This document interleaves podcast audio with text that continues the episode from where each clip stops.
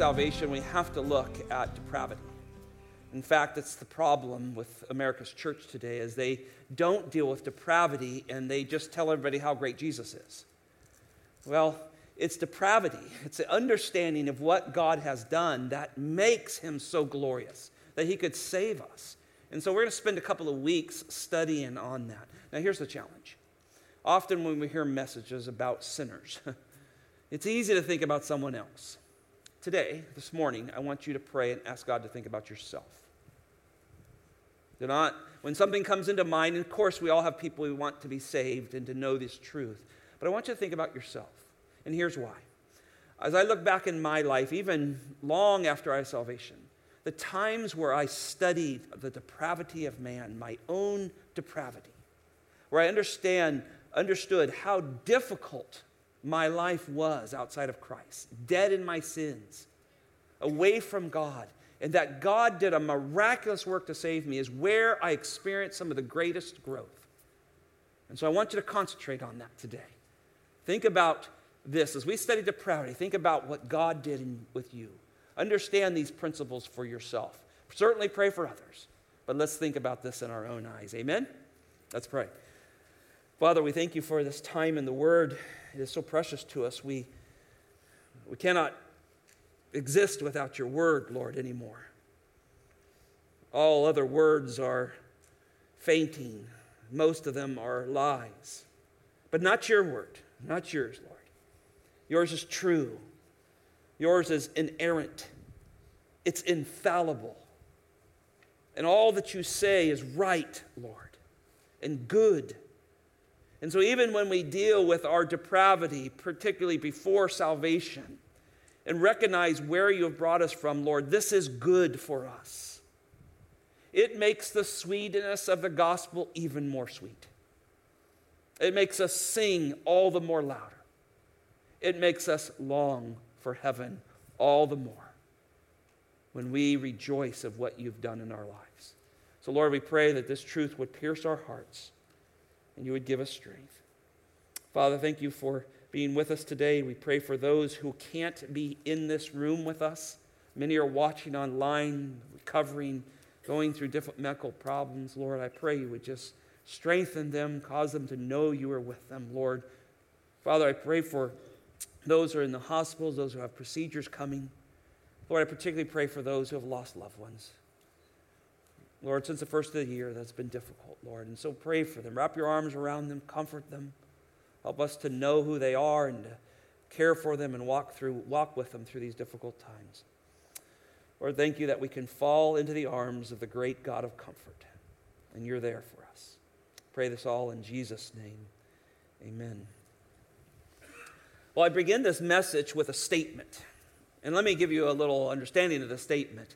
As I began to do my study on depravity, to get my mind straight, I sat at my computer and put on a dictation and then dictated this to myself of my current position in Christ. So before I went back to go study on what I was like before salvation, I wanted to remind myself of who I am in Christ. So if you're a believer, put I'm gonna I'm gonna I'm writing in first person because I wrote this to myself.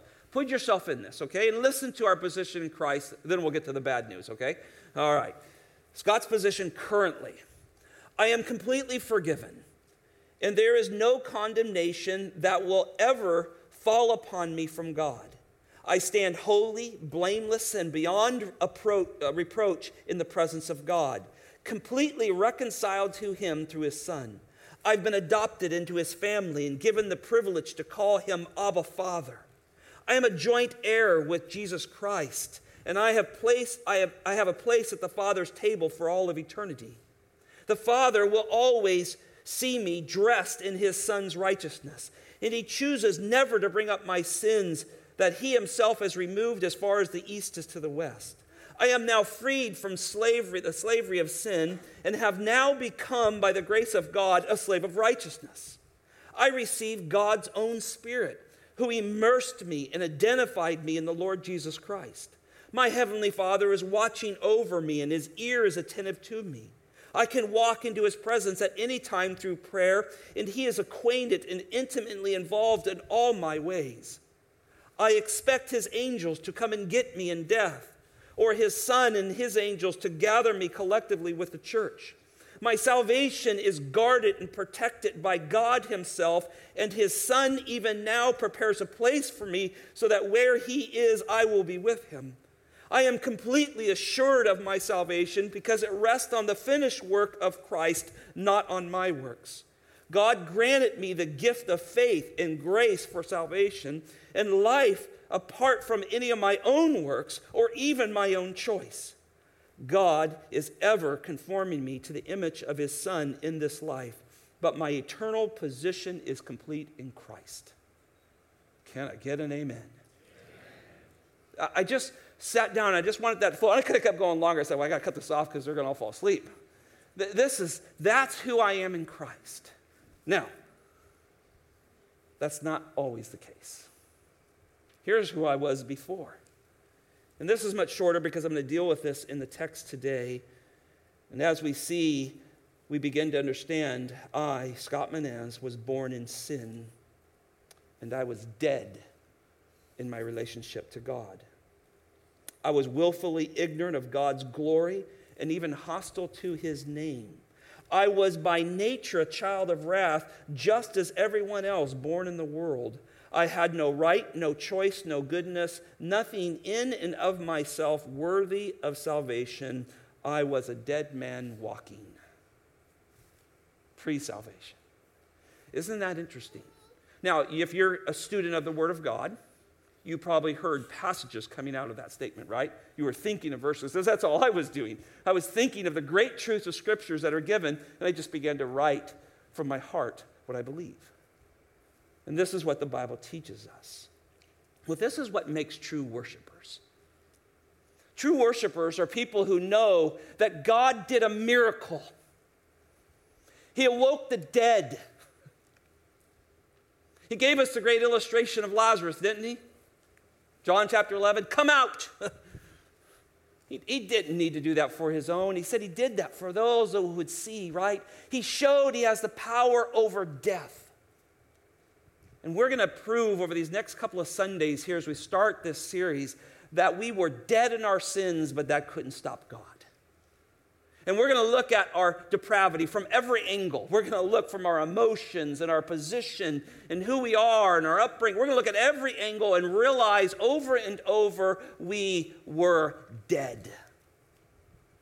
And we had no spiritual life. We had flatlined. There was no response and we needed the grace of God. We needed Him to give us faith and grace to believe. And He did a miraculous work.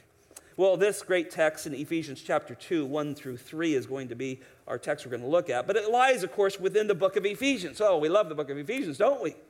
We find such great things in there. And I thought about some just overall kind of statements of Ephesians. One of the great themes is the unifying work of Christ. Christ has this great unifying work. He does so many things that are remind, remind us in this passage. He has a restoring work. Man's fallen. They, they're out of relationship with God. They're dead to God. And, and he has this restoring work this book teaches us. It teaches us that he smashes down the barrier between people, right? Between Jew and Gentile, right? Or, or between families or whatever it may be. He has the ability to smash the barriers between people. The book reminds us that he can span this great chasm between God and man. I mean, boy, we're going to talk about this as we go on today this holiness of God and the sinfulness of man.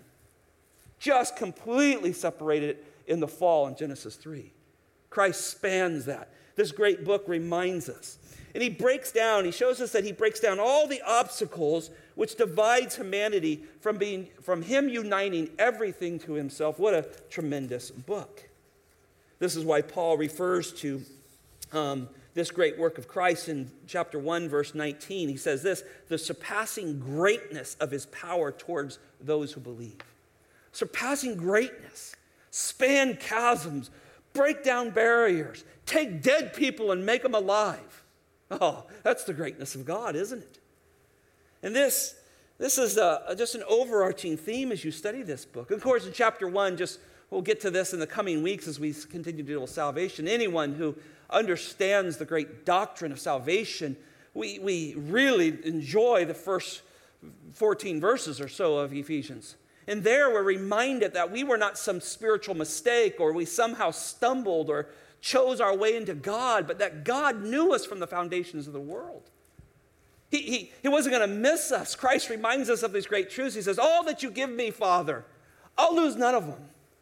What great hope we see in this predetermined future that God has for us. We realize in that first chapter that we have all the resources we need. You have everything you need to live this life with great joy in even difficult times because Christ is with you. And he's accomplished these things. See, this is what makes Paul pray the way he prays. Verse 18 I pray that your eyes of your heart may be enlightened, so that you will know what is the hope of his calling and the riches of his glory in the inheritance of the saints. He wants us to understand these great truths. And what a joy it is to grasp them. However, we will never understand or, or even grasp the victory that we have of our, in, over sinful problems till we marvel in worship at the great plan God laid out to save dead people. That's when you begin to marvel. And until we grasp that lost state and that absolute impossibility for man to do anything to rescue himself or even change himself, we'll never really worship the way God has designed us to. R.C. Sproul used to say this all the time he used to say, The gospel is only good news when you understand the bad news. We've heard him say that, haven't we? He's standing with the Lord right now. See, the gospel is really good news when you understand the bad news. See, this is the problem in the church today, right? They, they teach them in their so called seminaries don't teach on sin. You want to empty your church, teach on sin. And so all kinds of people think, oh, well, Jesus is a really good idea. He was a good guy. And so I better have a little Jesus with me and put him in my back pocket. And, and look what he's all done for me. I get this, I get this, I get this. And they never deal with sin. And so everything is about me, me, me, me. And we don't create worshipers. When we teach the doctrine of depravity, true saved people worship. Because we are brought face to face with the darkness and the deadness of who we were before Christ. That's why we teach this great doctrine. And so let's this morning tiptoe our way. We're going to use Ephesians chapter 3, chapter 2, 1 through 3, and we're going to look at those verses and we're going to bounce around scripture and we're going to try to look at depravity at several different angles. I can guarantee you I'm not going to get through the notes, so don't get scared. Um, we're going to come back next week.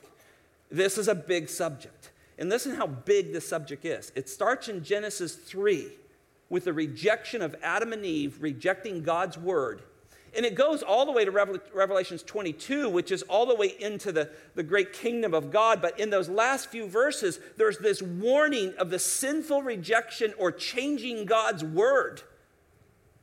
Don't touch my word. Right in the very end of the Bible, he points out the sinfulness of rejecting God's word. And so it's a huge, a huge subject, isn't it? We call it hamartiology is the doctrine of sin. And so, really, that's what we're working our way into. But we're going to use this text and jump in and out a lot of places and see what we can learn today. Number one, the scriptures are saturated with the doctrine of total depravity, or you might call it total inability. We have no ability on our own to come to God. Well, there is a deep seated corruption of the nature of man. Mankind has a deep seated corruption. And this corruption or total depravity began in the garden. It began when Adam and Eve rejected the word of God. And at this point, mankind naturally falls under the wrath of God. Look at in verse 3 with me. We'll, we'll jump around in here a little bit. Notice at the very end of verse 3, in this statement, so many people struggle with this statement. And were by nature children of wrath, even as the rest. Were by nature children of wrath. Well, the nature of man now at the fall becomes opposite of the nature of God. Do you understand that? Before, before they fell, they, they had a like minded nature with God. God had created them in his image. They were holy, they were without sin. And God warned them of that. And they had this beautiful relationship. And, and now we have a God who has a perfect holiness. He's absent of evil and sin. And now we have humanity that now his nature has shifted from holiness to depravity. And when Adam and Eve sinned, every aspect of them fell, and every aspect of their seed, you and me, fell with them. And that's depravity. That's the explanation, part of the explanation of depravity. So death entered just as God promised.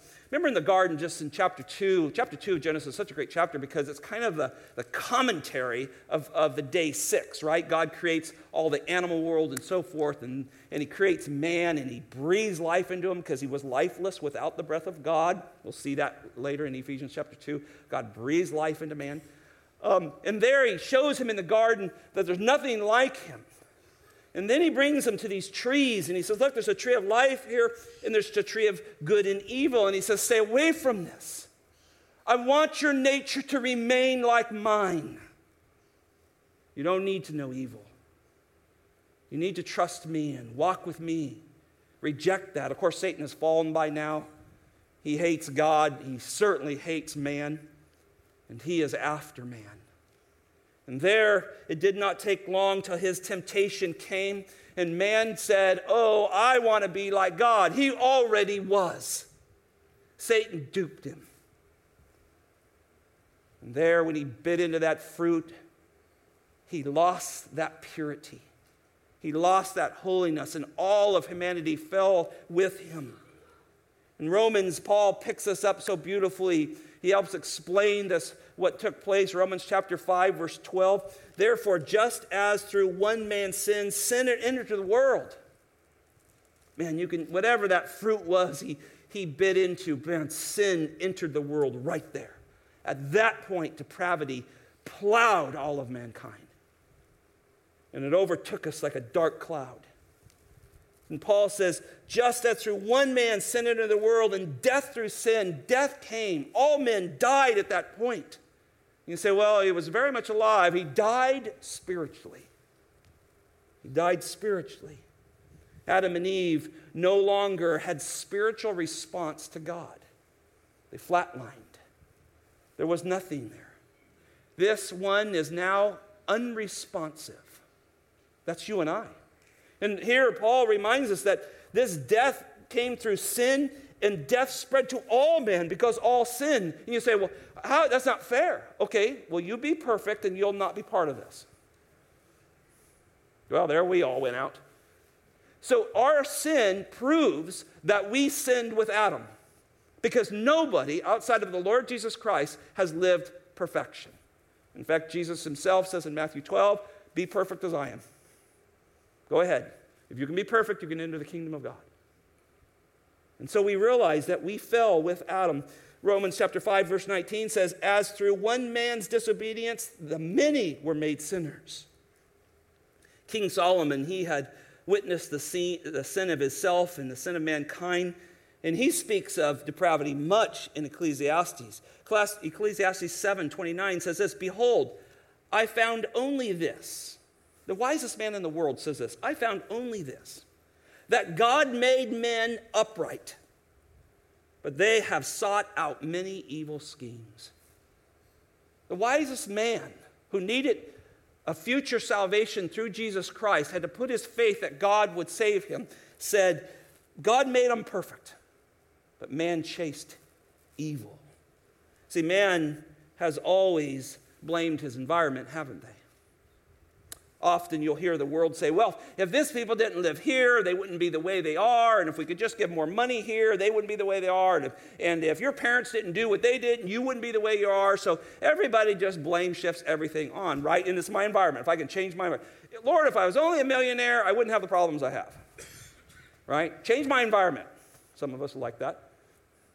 But that's not true. I love Martyn Lloyd-Jones. He was, he was writing on um, he was teaching us a sermon on um, how we re- uh, how the world will reject. Well, if I was not like if I was Adam and Eve, I wouldn't have done that. I would have been different. If my circumstances were different, I would be different, and so forth. And he says this to that. He says the terrible and tragic fallacy of the last hundred years has been to think that all men's trouble are due to his environment, and that to change the man, you have only to change his environment. This is a tragic fallacy, he says. It overlooks the fact, now listen to this, that it was in paradise that man fell. it doesn't get any better than the Garden of Eden pre fall. And yet, man could not save himself. He could not reject sin. And so he falls into abject depravity. The scriptures are clear all have sinned and fallen short of the glory of God. So the psalmist in Psalms 130, verse 3 says this If you, Lord, I love this verse, it's, it's telling, isn't it? If you, Lord, you can hear a psalmist in prayer pleading with God, if you, Yahweh, should mark iniquities, O Lord, who could stand? It's a rhetorical question, isn't it? Lord, if you mark all the iniquities, if yet you hold us to, if there's no forgiveness of sin, who would ever stand in your presence, the psalmist says. See, that teaches us there's a deep depravity within us. We're lost people. Second thought this morning the deep seated depravity of our fallen nature becomes the object of God's wrath. The deep seated depravity of our fallen nature becomes the object of God's wrath. Back to verse 3 again, as you get to the end of that verse, it says, We're by nature children of wrath, even as the rest. Isn't that interesting? Do you like the way he puts that little phrase on the end of that, even as the rest? See, there's always that guy or gal that says, Well, whoa, whoa, whoa, Scott, you're talking about some pretty bad stuff here. That's not me. I'm not under the wrath of God. I, you know, I drive 50 by Riverbend, not because there's a cop that hides behind the sign. I pay my taxes. I've never had a ticket. You know, there's always that person that says, I'm not like everyone else, but here Paul does this so well, doesn't he? He says, We were all under the wrath of God, even as the rest, all mankind falls under it. He does this particularly well in Romans chapter 3, right? There are none righteous, always that guy. I don't know who he's talking about. A bunch of sinners in here.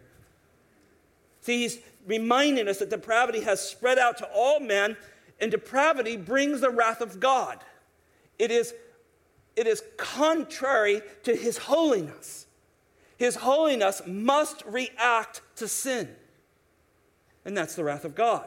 A couple weeks ago, I defined it this way. Said, God's the wrath of God is God's divine, judicial, perfect judgment of sin. It's God's divine, judicial, perfect judgment of sin. And it encompasses all of humanity before salvation. So that's one of the things I wrote in, and as I opened that up and talked about my position in Christ, is I will never see the condemnation, the judgment of God fall upon me because Christ took that for me. And, and, so God is righteous and God is just. And people say, well, wait a minute, how are you not going to be judged? Oh, I was judged. I was judged by the full weight of God. But Christ stood in my place and took that. Two people in heaven, excuse me, two people in eternity. I'll clarify that. Two people in eternity. Those who have had the judgment of wrath of God poured out on Jesus Christ on their behalf in those who will take the wrath of God for the rest of eternity. That's all exists. There is no in between. And this is what we see us deserving before salvation. So, the wrath of God, we might call it the law of inevitability of consequences, inevitable, excuse me, inevitable consequences. God must deal with it. He can't just say, oh, maybe I'll let this one go. He wouldn't be a holy and righteous God. I think so many people think of the wrath of God, they think some lightning bolt. I think that's so far from it. it. What a cheapened view of God. Change your view of God. See how glorious He is. See how perfect He is. See how He sits in perfection and holiness. See His angels around the throne crying out, Holy, holy. You are without sin. You are perfect. And to say that God's wrath is a lightning bolt. It's a mockery. This is God in his perfection, reacting judicially, perfectly against those things that are unholy. And, brother and sisters, those believers in here, you and I were that before salvation. We deserve the full wrath of God. It is God's perfect holy nature reacting to sin. This, this sin of ours, this sinful state we were in, or you may still be in, is 100% contrary to the perfect character of God, and it demands a response. So sin must be judged perfectly. See, that's the difference. Sin must be judged perfectly. You end up in front of a judge, I'm not sure if you'll get perfect judgment. But you end up in front of God, you get perfect judgment. And isn't it beautiful? What makes me sing as I sang this morning down there, my Lord Jesus perfectly took my judgment for me. I didn't deserve it. I was the one dead in my sins. And he died in my place and rose again to show I was forgiven. See, that's what the great book of First, Second Corinthians tells us in Second Corinthians chapter 5. Remember that phrase, verse 21? He who knew no sin became sin for me. See, he became sin for. All of that depravity, all that deadness, all those dead works, and all that sin, Christ took upon himself. And God concentrated his wrath on his son. See, that's the gospel. He took our depravity in a sense in, in, in, a sense, made it his own. And, and maybe you could say it this way in a sense, made it his own so God could direct all of his judgment towards him and he would take all of it in our place. That's how bad depravity is. That the King of Kings, the Creator Christ, had to come to this earth to take that full wrath for us. See, depravity is an awful thing. It reminds us of what our Savior had to go through. One might say, I wasn't around when Adam sinned. So why am I a sinner? and they'll struggle with it, right? Because everything is measured to somebody else, right? That's, that's the way the world acts, and Christians can do this too. We need to be careful of this. We look at somebody else and we judge our what we think is our holy nature according to somebody who's worse. But it doesn't take long when you get into the scriptures that we begin to see over and over that every intent of the heart is wicked. We'll show you that passage in a minute, but by the time you get to Genesis 8, verse 21, the Bible says this For the intent of man's heart is evil from his youth. David, in his great confession of his sin with Bathsheba, Psalms 51 5 says, Behold, I was brought forth in iniquity. Now listen to this, how far it goes back. And in my sin, my mother conceived me. And that's a great statement. It's, a, it's one of those you go, My sin, I became a sinner at conception. So, one thing that tells us where life begins, right? But it also tells us our depravity doesn't go back to the age seven when all of a sudden I go, Oh, hey, oh, I shouldn't have stole that candy bar. We're born in depravity, we're conceived in depravity. There is nothing good in us. I think it's a fallacy to think, you know, that our children are, are perfect or some way. They're good in some way. My mom used to call us all the time, How are my little angels doing? They're falling. Pray for them. I, am a grandparent now, and I'm kind of swinging the pendulum, you know, because they're so cuddly and so great. Oh, but I pray for little Oliver and my next grandson that's coming. Oh, God, save them. They're going to be born in sin. They need you. See, this is the state of it. Just a little farther in Psalm 58 3, the Bible says this the wicked are estranged from the womb. These whom speak lies go astray from birth. See, it goes all the way back, all the way back in our history of conception. Again, King Solomon, Ecclesiastes, speaking on the depravity of man, says this, chapter 9, verse 3 The hearts of the sons of men are full of evil, and insanity is in their hearts throughout their lives. Afterwards, they go to death. Pretty well sums up the human life. Born in sin, live in sin, die in sin if you don't have Jesus. That's life. That's what happened with the fall. This is why depravity is so devastating. Look with me at John chapter 3, real quick. John chapter 3, we know this passage. Nicodemus is sneaking his way over to, to Jesus at night. He doesn't want to be seen with him. He would be ashamed of Jesus at this point. And let's look at his theology of depravity. It's not very good, but Christ is going to fix it. John chapter 3, verse 5. He's already trying to figure out hey, I think I've done everything good from my youth, but I need you to assure me that I'm going to get in the kingdom of God. Because you might be the Messiah. I'm not sure you are, but if you are, I want to make sure I can get in. I've done all these things. So Jesus says to him, Truly, truly, verse 5. This is a super true statement, which Jesus always speaks true. I say to you, unless one is born of water and the Spirit, he cannot enter the kingdom of God unless God has done the miraculous cleansing work of your dead, darkened, black soul, and the Spirit of God has come upon you and immersed you in me, is what he is saying here in greater language here, you can't go to heaven. And here's why. Verse 6 That which is born of flesh is flesh. Stop there. Bible is clear. You go, go track down the word flesh and in most cases, in most references, you're going to find the word death with it. Flesh is death. Live in your flesh, die in, die in your flesh. So, right here, Jesus says, you're, if you're born of flesh, mm, you're hosed. You're going to die. And you're not going to the kingdom of God. See, flesh is flesh. If you're born of the flesh, it's flesh.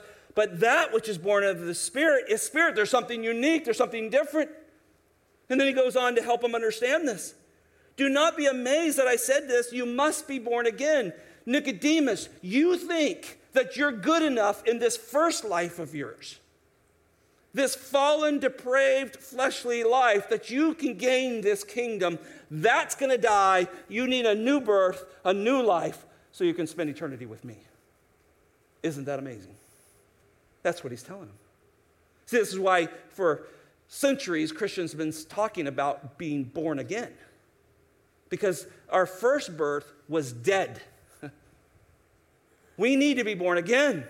We need the work of the Spirit of God. We need to be cleansed, cleansed of our filth. We need life of the breath of God to give us life, to help us to be able to love Him and to obey Him and to walk with Him and to worship Him. We can't do that on our own. Everything else is false. It can be mustered up and, and you can get emotionally carried away at times, but there's no true worship. There's no true worship until you've been born again. You must experience new birth. There's nothing in us. Think about this. There's nothing in us that can stand in the presence of a holy God without regeneration and a new birth. We're dead in our sins. We're dead. That brings me to my third point. Depravity creates a deadness towards God. Depravity creates a deadness towards God. Well, this deadness towards God is a condition completely beyond human recovery. Look at verse 1. You know this verse well, right? And you, all of you, you, you, me, me here, were dead in your trespasses and sins. We were dead in a trespasses and sin. Look at those nouns there that, that uh, help explain this deadness. We, we trespassed against God. Romans chapter 2, 2, verse 15 is very clear, right? We know it. God wrote his moral law upon us hearts. Man knows when they're wrong. We did not have to teach our children to say no. It just came naturally. No. you know, this comes out of them, right? They didn't have to teach them how to hit their brother. Okay, when you get mad, really slug him. Well, we're like, well, where did that come from? Son. That came right from that fallen, dead heart that we all have. We have to teach them things of God. We have to teach them what God wants of us. And we have to show them the gospel because if we don't show them the gospel, they'll just try to be legalistic all their life and die in their sins. And so the Bible tells us look, we're trespassed against God. You've transgressed him. You've, you've moved against what he clearly said not to do. Don't eat. And you ate. you ate right away. And you're ashamed and you hid and you blamed it on someone else. See, it shows our depravity. Look, spiritually dead people don't hear spiritually alive truths. You know this, don't you? Every one of us have family members, uh, close relatives, coworkers that we want to see come to Christ. There's times you sat down and clearly articulated the gospel to them. You have showed them, you've given them verses, you've prayed for them, and it has all fallen on deaf ears. See, they're dead. Dead men don't hear, don't see, don't comprehend. We could take a little field trip this morning if you want. We could grab Norm Black and say, Take us down to your mortuary. And there we could go down and pull back the cover of a body that's there, and I could say, Preach the gospel to him. And you could bring your best stuff. and he's not getting off the table. I know that's an extreme illustration, but that's what the Bible's saying. We, before salvation, are dead. There is no spiritual response, there's no pulse. There's no desire for God. That's what depravity did for us. See, this makes salvation great because God awoke in me. He breathed life into me, even just like Lazarus. Come out of that dead tomb, Scott. I'm calling you. Oh, okay. And we come to him with nothing in our hands, empty handed, we bring to him, waddling along in our grave clothes that we were born in. And he pulls all that away, and we are alive. We're dead in our sins, dead in our trespasses. See, our sin is, is a response of our spiritual dead position. Every time we sin outside of Christ, when we're not believers, you, you show that you're dead metaphor in this picture is so descriptive, isn't it? If someone was lying dead here, I've used this illustration before, if we could not say to that person, well, you probably should call 911. Good luck. uh, you know, do you know CPR? Because you should give it to yourself. It's foolish, isn't it? And yet we kind of mock the doctrine of depravity and doctrines of grace sometimes, or some people do. Because, see, we want to have a role. We want to have a role. It makes us feel a little better that we could say, well, maybe I'm not dead, dead. I'm just a little bit dead. See, that's what Pelagius taught. Pelagius was a, an errant church leader in the early church. He came and said, well, because God made us in his image, and he made us good, that there's, there's still good in us, and there's good separates from evil, and so we can choose God in our goodness. They threw him out of the church because they couldn't prove any of that from the scriptures. And now they're semi Pelagius. Because most Christians today are people will go, well, yeah, no, there's too many verses that say we're really bad. So we can't say there's goodness in us. But but maybe somewhere in us, God left some room for us to make a choice for Him. Then He regenerates us and we can be saved. This is the free will argument. The Bible says there are none good, no, not one. There are none righteous, no, not one. All of our works are filthy rags. They're dead, dead, dead. Dead people don't make choices. See, this is what makes our salvation so glorious because I didn't have anything to do with it. I didn't call 911. I didn't resuscitate myself. I didn't say, hey, help. God did all of that. And He pulls me out of that grave and gives me life. See, that's why depravity is such an important thing to teach on. I promise you, when you get your mind around this, you will worship like you've never worshiped before because you'll see yourself deserving of that grave, deserving of that the death that comes with sin. You'll see yourself deserving of eternal hell, and you'll say, "Wow, he didn't give me that. He didn't give me what I deserved. He could have left me dead." And he's perfect in all that he does, right? All that he does. He is perfect. This is the doctrine of salvation. Paul just lights up the scriptures with this stuff, doesn't he? Colossians chapter 2, verse 13. When you were dead in your transgressions, and then he adds this, in the uncircumcision of your flesh. So not only are you dead, you're disease ridden. It just gets worse, doesn't it? you're not only dead, you're disease ridden. And hang on, moms, dads, you're probably spreading it. That's the idea, the intensity of that statement. That's dead people who don't know Jesus. But then our beloved apostle says, But he made you alive together with him, and having forgiven a couple of your transgressions. Somebody correct me. All of them.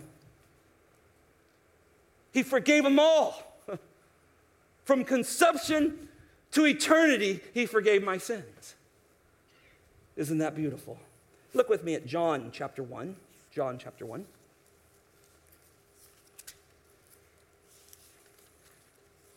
This is a passage that some in the free will camp think is theirs. I'm going to prove it isn't. You know this passage is a beautiful one. He's been walking down in what we call the prologue to the Gospel of John. It is probably some of the greatest statements of the Lord Jesus Christ and his power to save and create and own light and darkness and know whose are his and who are not. Shows what he went through in verse 11. He came to his own, and his own just rejected him. In fact, they had him killed. But then he says, But as many as received him, and right there's a lot of people say, Oh, look, look, look, look, look. I received him, and this is what I get. I received him.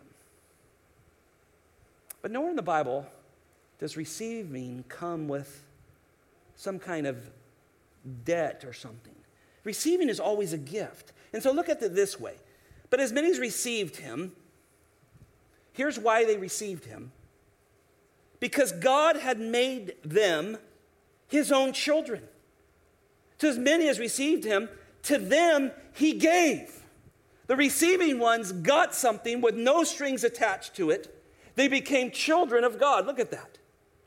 There's, there's nothing in them that they could have chose. We, we've proven over and over, and we're not done. We're going to work on that today and next Sunday as well. That there's nothing good in us that we could somehow receive God on some merit of choice or goodness. But these receiving ones, they receive the right to become the children of God. God gave it to them. Look at the main verb. He gave. You should circle that in your Bible.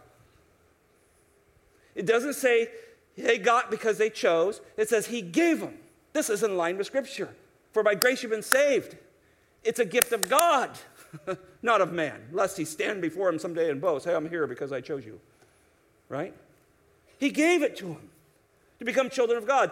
Even, and here's it identifies, even to those who believe in his name. And, and the word even is probably not in the original text. It's to those who believe in his name. So not just to everyone, it's, it's to those he awakens to Jesus Christ.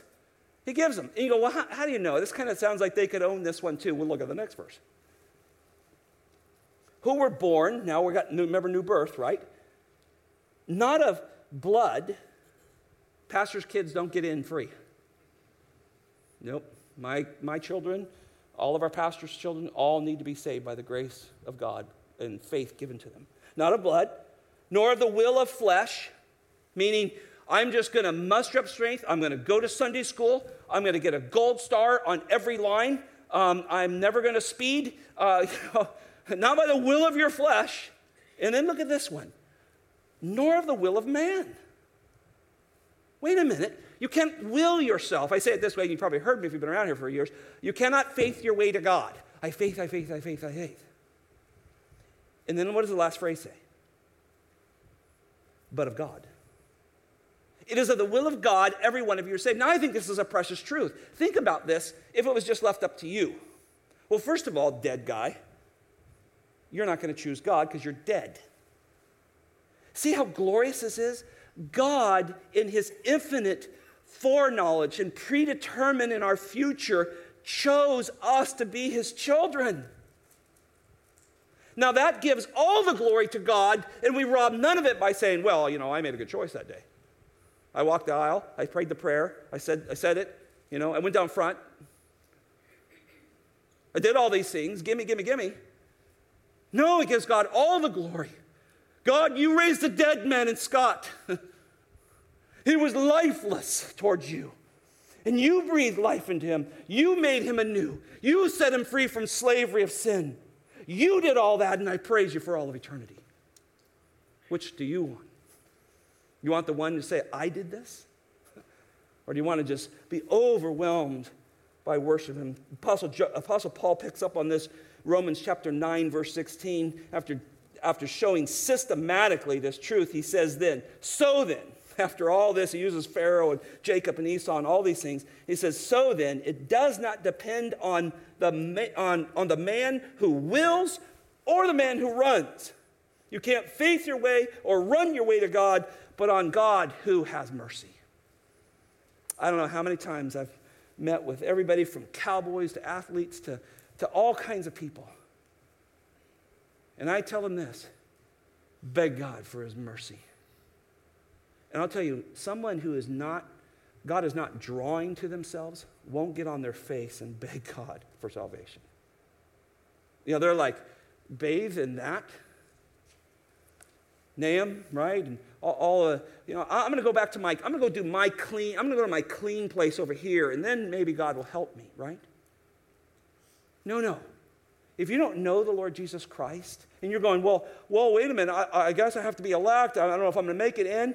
You don't have any clue of that. That's God's job. You just crossed a line that doesn't belong to you. Here's your job get on your face and beg Him for mercy.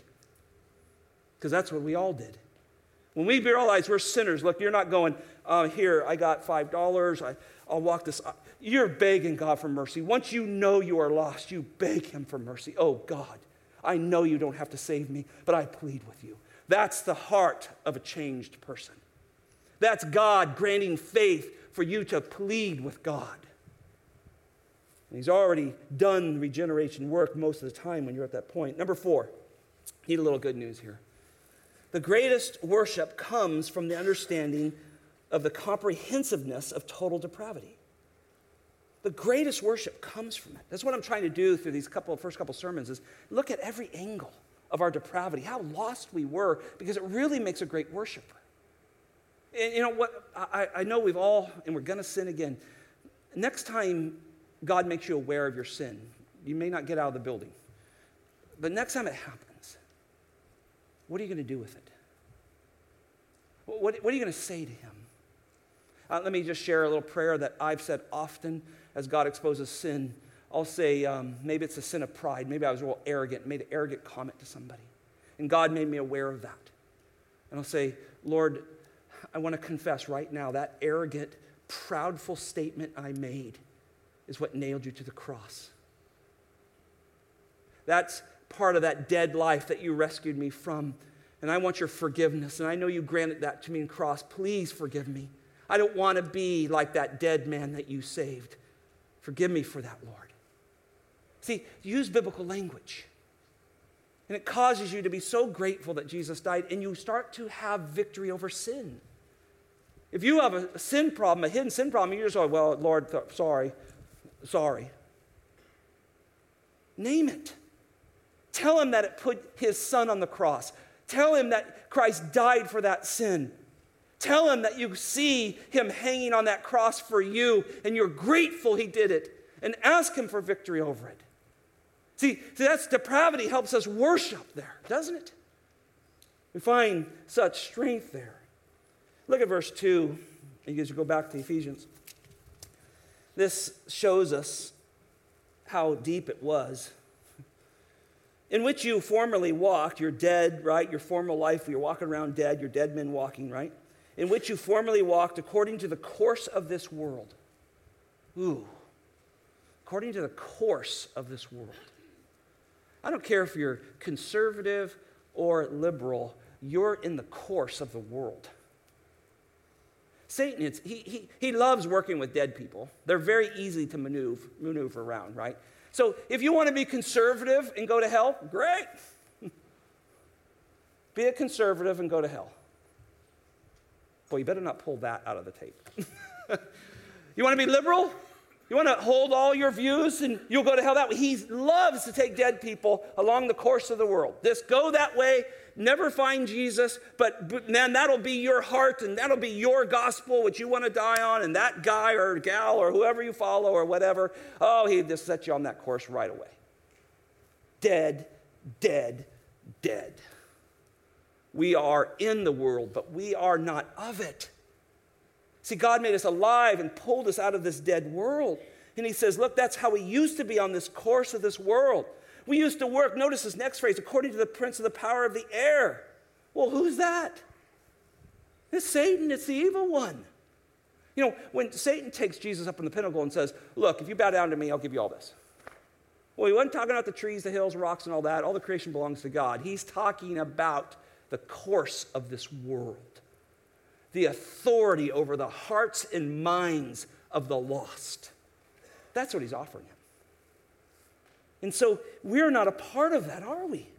And so he says, Look, we used to be part of that. He used to be our father, right? He used to, he used to tell us where to go and what to do. And notice he's still working of the Spirit that is now, look at this phrase, I, I got this marked in my Bible, that is now working in the sons of disobedience. Satan is hard at work in the world. He works with dead people, and you're alive. Don't work with him.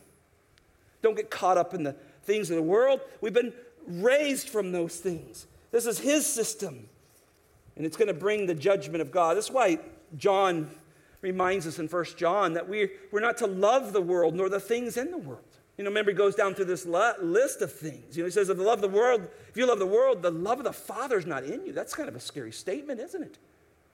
See, alive people, we, we don't love the things of the world. We appreciate what God has done. We go and watch our ocean right out here and just marvel that for thousands of years. Yep, the waves just keep rolling. They go to where God wants them. We're just amazed at it. But we're not in the system. So we don't love this world because the love of the Father is not in you if you love this world. See, that's dead people love the world. For all that is in the world, the lust of the flesh, here he's going right back to these things that Paul talked about the lust of the eyes, the boastful pride of life. These are not of the Father, but of the world. And then he says this the world is passing away. You know, there's a day, and you can go read it in Revelations 19 and 20. God takes all of the people, dead people of the world, and he casts them into the lake of fire where Satan and his angels are. That's where that whole system is going. Oh, brothers and sisters, don't get caught up in this stuff. See, this is what this, this is what Paul just is so grateful for. A couple weeks ago, I had you in 1 Timothy chapter 1, verse 15 through 17. And there it says this is a trustworthy statement, deserving of full acceptance that Christ Jesus came into the world to save sinners, among whom I am foremost, or your, maybe some of the older translations say chief. I'm the chief sinner. See, one of the things we love about Paul is he does not forget where he was. He does not stay and dwell on it, right? I talked about this worm theology that some reformed people have. I'm just no good. I'm dead in my sins. You Ah, no, no, no, no. But he does see the value of going back and saying, This is where I used to be. Oh, praise God, and listen to what he does. He says, Yet for this reason I was found mercy. Because I was the chief of sinners, he found mercy. Quit saying you're not as worse, you're as bad as somebody else. I think that's a great lesson there. Paul just goes, and certainly Paul wasn't the worst in the world, right? But see, that's his, his view of his sin. It's chief, it's the worst. And he says, For this reason I found mercy. I think that's a powerful theological thought there. Well, a lot of people who never get saved never saw the depth of their sin. Now, let me tell you, as I got saved, when I was a young lad, got saved, I didn't see this completely. But as I've grown in sanctification, I've seen it more and more. I've seen the capability I know where my thoughts, maybe I never did that sin, but I know where my thoughts could go. You all too? Ever had a dream that you wake up and go, holy wow, how'd that get in there? You realize the capability of who you are if it was not for God. And this is what Paul does. I was the chief of sinners, and so I was shown mercy. And even for me, the foremost, the chief, Christ Jesus, might demonstrate his perfect patience as an example to those who would believe in eternal life. I think that's great. I tell people to witness this way don't go tell them a sinner, tell them you were a sinner. Go tell them what God did for you. Go tell them that you are lost and you're dead in your sins and God has resurrected you and given you a new life. That's what Paul does. And then he just breaks out in praise. Now to the King, immortal, invisible, only God to be honor and glory forever and ever. He just can't hold it. Well, that's as far as I got to get today. Oh, I haven't even scratched this. I mean, we gotta we gotta look at some more passages next week because I, I, I want to do one more week. Stay with me on this. Don't leave and come back the next week. We're gonna get to the good news. But before I quit, I want you to put your finger on Ephesians 2 4. Because we're gonna leave with this. I just remembered this. Ephesians 2 4. What are the first two words? Somebody say it out loud. That's a lot of somebody's. But God. Oh, these, these fallen creatures, dead in their sins, helpless to save themselves. Their choice is dead, their will is dead, their flesh is dead, all dead, dead, dead. But God, the miracle worker, the raiser of dead people, the glorious, victorious God, brings faith and grants it to us through his grace. What an amazing statement. So I don't want you to leave today because I want you to come back because we got another half of this to do on depravity to understand the greatness of God. And let this flow through you. As I close, listen to this. Go out of here. Tell the Lord that you are grateful that he raised you from the dead. Tell the Lord that. If you're not saved, you may not understand that. But those who are saved in here, tell them you're grateful he raised you from the dead. You might nickname yourself Lazarus. Let's pray. Father, thank you for this time and the word. We're overwhelmed with your goodness and kindness, Lord, when we study this doctrine of depravity. There's just nothing good in us, Lord. We had nothing to offer you. The old hymn writer said, Empty handed I come, simply clinging to you. He, he just he says what we know in the scriptures. We just had nothing. And yet, God, by your mercy and grace, we stretch out a hand begging for your mercy, Lord. And you grant that, God. You grant that, and you've saved so many people down through the ages. And we become worshipers. And great is thy faithfulness is not the same anymore. It's, it's beautiful to us. We sing those words, and, and we're reminded that God was so faithful when we were so unfaithful. And you remain faithful. And Lord, those in this room or watching or hear this in some way who have received the Lord Jesus Christ, we are free from the entanglement of sin. We are free from the slavery that came with it. And we have a position at the Father's table waiting for us. Lord, that's glorious. Thank you for taking dead men and breathing life into us. Lord, we praise you for this. Lord, thank you for this church.